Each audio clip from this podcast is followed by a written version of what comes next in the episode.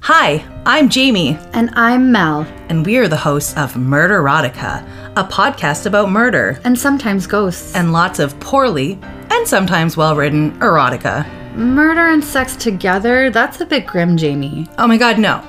But yes, but very separately. Imagine your favorite true crime podcast meets a podcast where someone's fatherly figure writes a sexy series of books. No one's thought of that yet, right?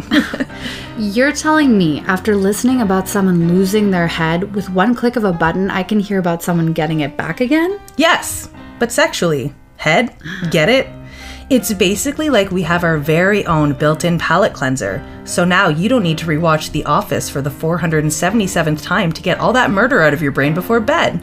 Listen in to every True Crime Tuesday and Thirsty Thursday on your favorite podcasting platform. Spotify, Apple, whatever. And check out our description in each episode for the links to all of our socials. Here's wishing you much more foreplay. And much less foul play. Goodbye. Bye.